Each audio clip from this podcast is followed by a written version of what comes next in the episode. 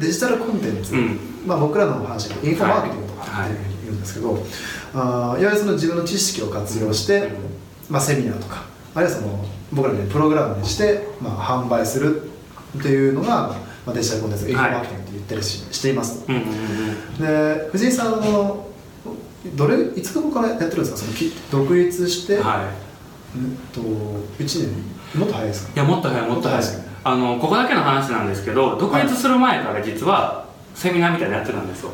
けどそれがインフォって分かってなかった。あなるほど。なるほどなるほど。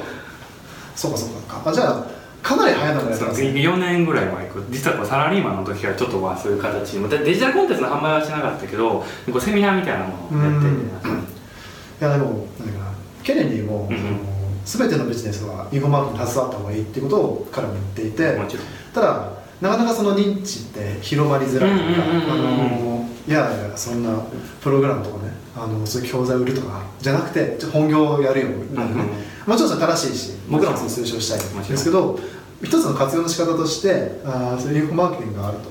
で藤井さんそういうのやられているので、はいはい。まあ、なんていうかな今のその,、まあ、その独立してから、うん。まあ、本格的にそのインフォの方に入ろうと思ったきっかけって何だったのか教えてください、きっかけ自体は、はい。あのまあこれ動画見てる方分かると思うんですけど喋るの好きなんですね。ちょっともう喋りたいみたいなことを思ったのでまあ先ほどお伝えした通りでやっぱこうもともとこうこう 人前に立って喋るのが好きだったりだとか、はい。人に何かをお伝えすること自体が、まあ、自分の中ではすごい楽しかったので、うん。なのであのまた本当それだけですね。ちょっともう 喋ってやっていくっていうこととか、はい。なんかこう人をいっぱいパッて集めて喋ってみたいじゃないですか僕の場合は。だったらもう本当ただきっかけそれだけです、ね、ほんまに喋りたいとかあのなんていうかななんか伝えたいことがある。っうんていう本当ただその気持ちだけで最初始めました。ああそじゃあマリッチレベルの強みですね。あ実はね後付けやけどね。綺麗な言葉です。そうそうそうそう。リッチ勉強してから強みやったって分かったけどでも最初はもうでも本当それだけ。だからまあ自分にもしできるとしたら何かなと治療以外まあまあ喋れるから喋ってみたいな。みたいなそれぐらいの感じ。ああじゃあもう本当に好きでいやもうセミナーとか。うんまあデジタルコンテンツ始めようっていう感じなんですか？そう。好きだってあこれデジタルコンテンツって言うんだっていうふうなことが後で分かったっていう感じああなるほど。そんな感じ。実際に何ていうかな？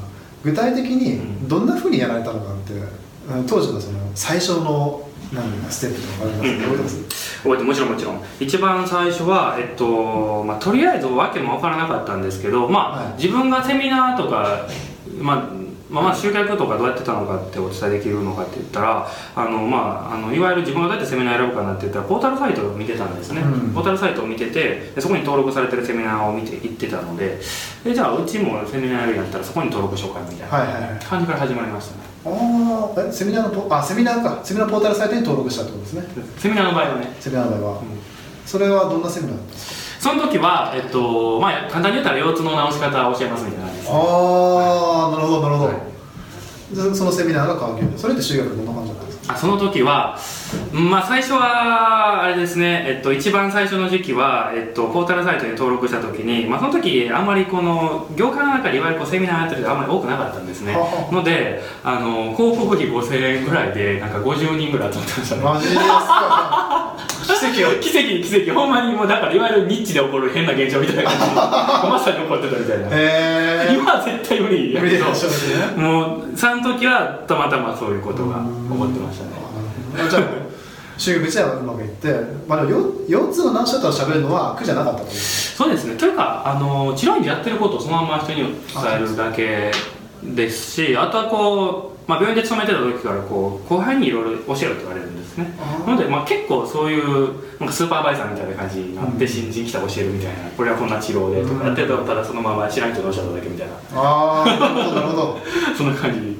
あでも今の多分ほとんどの人を意識しないんちゃいます？うーん。あなるほどね。そうあの今えそのデジタルコンテンツとかねインフォマーケティングする人ってすごいハードル高いっていうイメージあるんですよね。確かに。でそれって僕もね今話聞いてパッと思ったんですけど、うんなんかその教えることのハードルをすごい高くしてるんですよ、うんうんうんうん。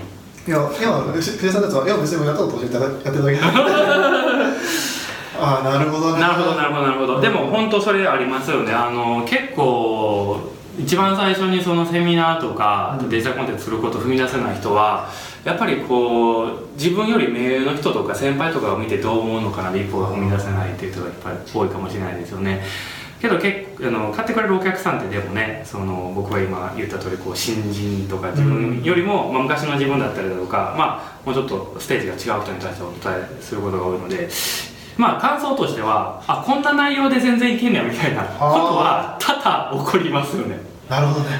なるほどね。でそれと合わせていくみたいなあこのレベルでいいんやってこれで満足してくれてこうなるんやったらまああのこれでいいんだよねみたいな。うん。でその最初の一個が踏み出せればはあとは早いと思いますそうですね、ん。あとは早いと思いますね、そうか。じゃあまあそのセミナーから始めていったと、でまあ今インフォ化して、なんかビジネスその1年目とかってどんぐらいの売り上げになったんですか？1年目は1億8000それで1億8000 マジですか？おかげさまで。その起業して1年目？え登記して1年目。登記して1年目か。なんか起業して2年目かな。ああで1億8000円で。登記した時の、まあ、個人事業主やった時は大体多分年商2000万か3000万ぐらいで、うん。で会社の1期目は1億8000円ぐらいうーん。そのインフォうん。ビジネスとか、うん。まあ、インフォマーケティングデジタルコンテンツの売り上げってどのくらいだったんですか？あ知識をうん。その販売してのその売り上げだけですか。OK でセミナーも含めるってこと？もちろん。ね。あそれやったらその時あでもいやでも5割6割あでも6割ぐらいはいってたと思マジっすか？うでもやっぱりレバレージのかかり方ちゃうもん。そうっす。そうそうなのでまああのー比率で言うとどうですか1億8000とかの中身で言ったらやっぱり60%ぐらいはそっち。あマジですうん。残りの4割は？でも治療院店舗から。店舗から、ん。へえめちゃめちゃでかいですね。いやむっちゃ大きいですよ本当に。それにも聞いた方がいいと思いますね。うーん。うんやっぱりもちろんですけど、まあ、そもそも原価と言われるものがほとんどないそうっすよね。ので、うなのでやっぱりこうビジネスを拡張させたいのであればやっぱり絶対、まあ、ケネディも言ってますけど絶対入れるべきですよね。うーん。じゃあそれでもうなんていうかな。いわゆるその治療院の人がいつも年商の壁うん天井をまあ破ったって感じですね、うん、そうですね。僕の場合だったら本当にそうで、まあ、いわゆるだから治療家っていうよりもこう YouTuber の藤井さんみたいな。い やよう喋る方のだから動画で見る方のでまあ動画もまあ言ったらまあコンテンツですからあれなんですけど。そうです年商の壁を突破する。そうですね。まあ治療院のまあ僕の仲間とか見てるとやっぱり店舗を増やすかもしくはインフォ化するかどっちかですね。そうですよね、うんインフォ化するか店舗をね、他店舗に出していくかっていうしかないですよね。もうそれ以外のところは多分無理。基本的には無理だと思いますいきなりだからこんなね株とかねこんなねなんか投資とか絶対無理ですから。コンテンツホルダーいたら別ですけど、はい。基本はだってね自分の持ってるリソース内でやるしかないでしょそうですね。最初は。なのでやっぱインフォ化店か店舗を増やすかしかないですよ。ねうーんなるほどね、はい。そうか。でうん。なんかそのインフォ化するにあたって、んうん。でああった障害とかってあります？障害はえっとやっぱりあの売りにくいこと。あやっぱり売り売り方がやっぱりすごい難しいと思いますと、まあ、今はこの、まあ、ダイレクトさんに勉強させてもらってセールスライティング販売させてもらってますけど、やっぱりでもセールスライティングって、まあ、競合もやっぱ同じことやってるんですね。僕のうん。真似しはって、まあ、もちろんやっぱり業界だとそれなりに目立ってると思うので。あの僕のコピーとか見てやらはるんですけどけどやっぱりこの、まあ、インフォを始める時の障壁はやっぱりライティングのクオリティとかライティングに関する知識がある程度ないとやっぱ売れないし、うん。長く続かないってやっぱ思います、あまあ、僕は、まあ、自社ではやっぱりある程度の基準以上に絶対、まあ、僕も見てるので上げてますけどでも競合さんとか見てるとちょっとやっぱりここまずいよねみたいなレターはまだいっぱい見ますね。そこはだから障壁はレターのクオリティ。あーネタのクオリティなんですね。クオリティだと思う、クオリティ高くないとやっぱインフォはやっぱ売れないと思いますなるほど。いや僕のなんかまあ、まあ、教えさせていただいた方で、あのまあその方もデジタルコンテンツだったんですよ、うんうんうん。でその全然売れへんと。うん。価格のせいだと思ってたあなるほどね。とで価格下げてきたと。半分に、うん。全然売れへんと じゃあやっぱ生成じゃ変えましたと、うんあーテンプレシートボスなんうんですよ、うん。変えましたと、そしたら4倍売れたんです。すごい。やっぱそういうことなんや。あ価格を4倍にしても売れた。ああなるほど。価格を4倍にしてもれたしもうだからレターのクオリティも上がってるし。そうそうそうそう。だからやっぱインフォではそういうねセールスレターとかまあいわゆるまあマーケティングの力がものを言うかなっていうのはすごい思ってて、うん。で今の話聞いてまさにそうだですよね。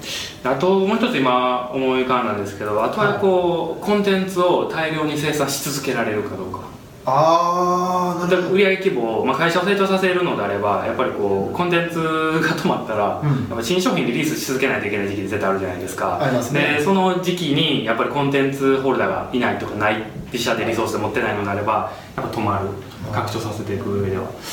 でその辺もすごい思ったんで、まあ、うちの会社で言うのであればやっぱりコンテンツホルダーになってくれる人がいたので、うーん。あの無限に売れるよねみたいな。はしかもあの自社でリ準備できるんでやっぱ粗利も高いし、うん。まあ、よかったねっていうのはやっぱありますね。あなるほどね、うんなるほどね。そうかコンテンツを作り続けられるかどうかも肝なんですね。ですね。まあどこ目指してるかによりますけどやっぱそれでインフォでそのずっと継続的に売り上げ伸ばし続けたと思えたらこうコンテンツの量は絶対やっぱ必要だと思いますね。確かにそうですね。コンテンツホルダーがいてレターもずっと書き続ける人がいてまあ当たり前のことですけど、やっぱその両方がないと伸ばし続けられない。なるほど まあちょっとうちもだから考えてますから来期だまあ、2年後ぐらいにだからコンテンツ使い果たしてもしくはマーケットに開けられた時次何売ろうかみたいな感じでまあちょっとずつ考えてますけどね、うーん。長期的なあれとしては。今、うん。既存の人で、うんうん。こういう人はもう早くコンテンツそれデジタルコンテンツ作って売った方がいいよってなんかあります？基準とか、なるほど。こういうと、まあ、治療家とか含めずにってことですか？もちろん。OK そうですね。こうでもやっぱりあのこれは世の中に伝えるべきだって強く思ってるのであればやっぱりデジタルコンテンツ化しないといけないと僕は思いますね。ああっていう熱い気持ちをお持ちの方であればやっぱり広がる速さとか伝わるあれとかうん。うんだってもうダイレクトさんもされてますけど例えば今売ってる商品とか全部英語にしたらもう全部世界に行けますしで英語のものをこっちに翻訳したりとかされてるじゃないですか。ね。なのであの結局ねこうこれは絶対に広めた方がいいと思うのであればやっぱりこう自社とか知ってる身内だけとか今の規模だけでやっぱとどめるべきじゃないです、と僕は思ってます。なるほどね。その基準はその、まあ、自分のそのパッションの強さ。ですね。やっぱりこう思ったよりももちろんですけど何も人には伝わってないので。まあ当然ですけどね、はい。うちのだってその規模とかでも何も人に伝わってないので、まあ、例えばうちで言ったらやっぱりある治療技術をお伝えしてるんですけどでもやっぱりこう今の医療体系なんか絶対プラスになるよねっていう気持ちがあるからやっぱりやろうと思いますし例えば店舗でやってたとしてもだあの LINE 数と言ったら、まあ、1日、まあ、1人型やったらまあだって10人とか20人とかですね、20店舗やってもだから400人とかじゃないですか。けどそのねインフォでやったらその1日何伝えられるのとかね、もうその YouTube じゃ1本動画上げて視聴回数何君なのとかで全然やっぱレバレッジとか規模が違うので、うん、やっぱり世にほんまに広げるべきだと思ってるものが間違いなくねお持ちの方多分いっぱいいらっしゃると思うので、うん。いやいい技術とかね、はい。い、い商品とかお持ちの方は絶対インフォ化するべきだと僕は思います。あれありがとうございます。いやでも そのコンテンツのね、うん。あの話はすごい聞きたくて。うんうんあのでもそこからこう上がってったわけじゃないですか、うんうんうん。まあ、最初は1億8000、うん。でこうそこから先は伸びていって、まあ、今今年はもう10億届く姿ですね。まあそのまあ、ちょっと中国の話は後にさせていただいて、うんうんそうやって伸ばせた秘訣って何なんですか？うーんそうだな。伸ばせた秘訣何か。まず自社ではい。セールスライティングのクオリティをやっぱり高められた、まあ、これさっきの話の続きと一緒ですけどいわゆるこのマーケットの中でそのライティングとか販売方法に対するうん。クオリティが、まあ、競合力強か強い、はい。はいっていうのがまず一つ目。あとはあのー まあ、シンプルですけど、まあ、バックエンド商品作り続けた。ので すっごいシンプルですけど。いやでもしシンプルなやつは大切だと思います。ああともう一個思い出したけどやっぱ継続商品。おお、うん。はははは。継続商品がやっぱりこのね1ヶ月経つのとやっぱ継続商品ってやっぱりこうみんな言うじゃないですか、うん。いや継続商品作れよと。継続商品やぞと継続課金やぞって、はいはい。みんながだからこう小川さんとかおっしゃるけどなんなんほんまかいなみたいな感じで思っててやった。らこれは助かるわみたいな。ほはんまそう。まあそうで継続商品あるからうんまあもちろん解約とか途中でやめはる人いっぱいいるけどそれでもやっぱり先の売り上げっていうかまあやっぱ安定するし売った分だけこうなんか土台が積み重なっていくようなイメージになるので売り上げ伸ばし続けている理由としてはバックの商品開発プラスやっぱ継続商品をしっかり販売して、まあ、継続商品のやっぱ会員さんもしっかり入ってもらってるっていうところですかね、ありがとうございます。いやまあ、全然目新しいもの何も出てこないですけど。ーいや新しいと思いますけどね。ほんまに。目新しいとは思いますよ僕は、はい、じゃあじゃあシフトしてうん。経営の話を聞きたくもちろんもちろん。あのー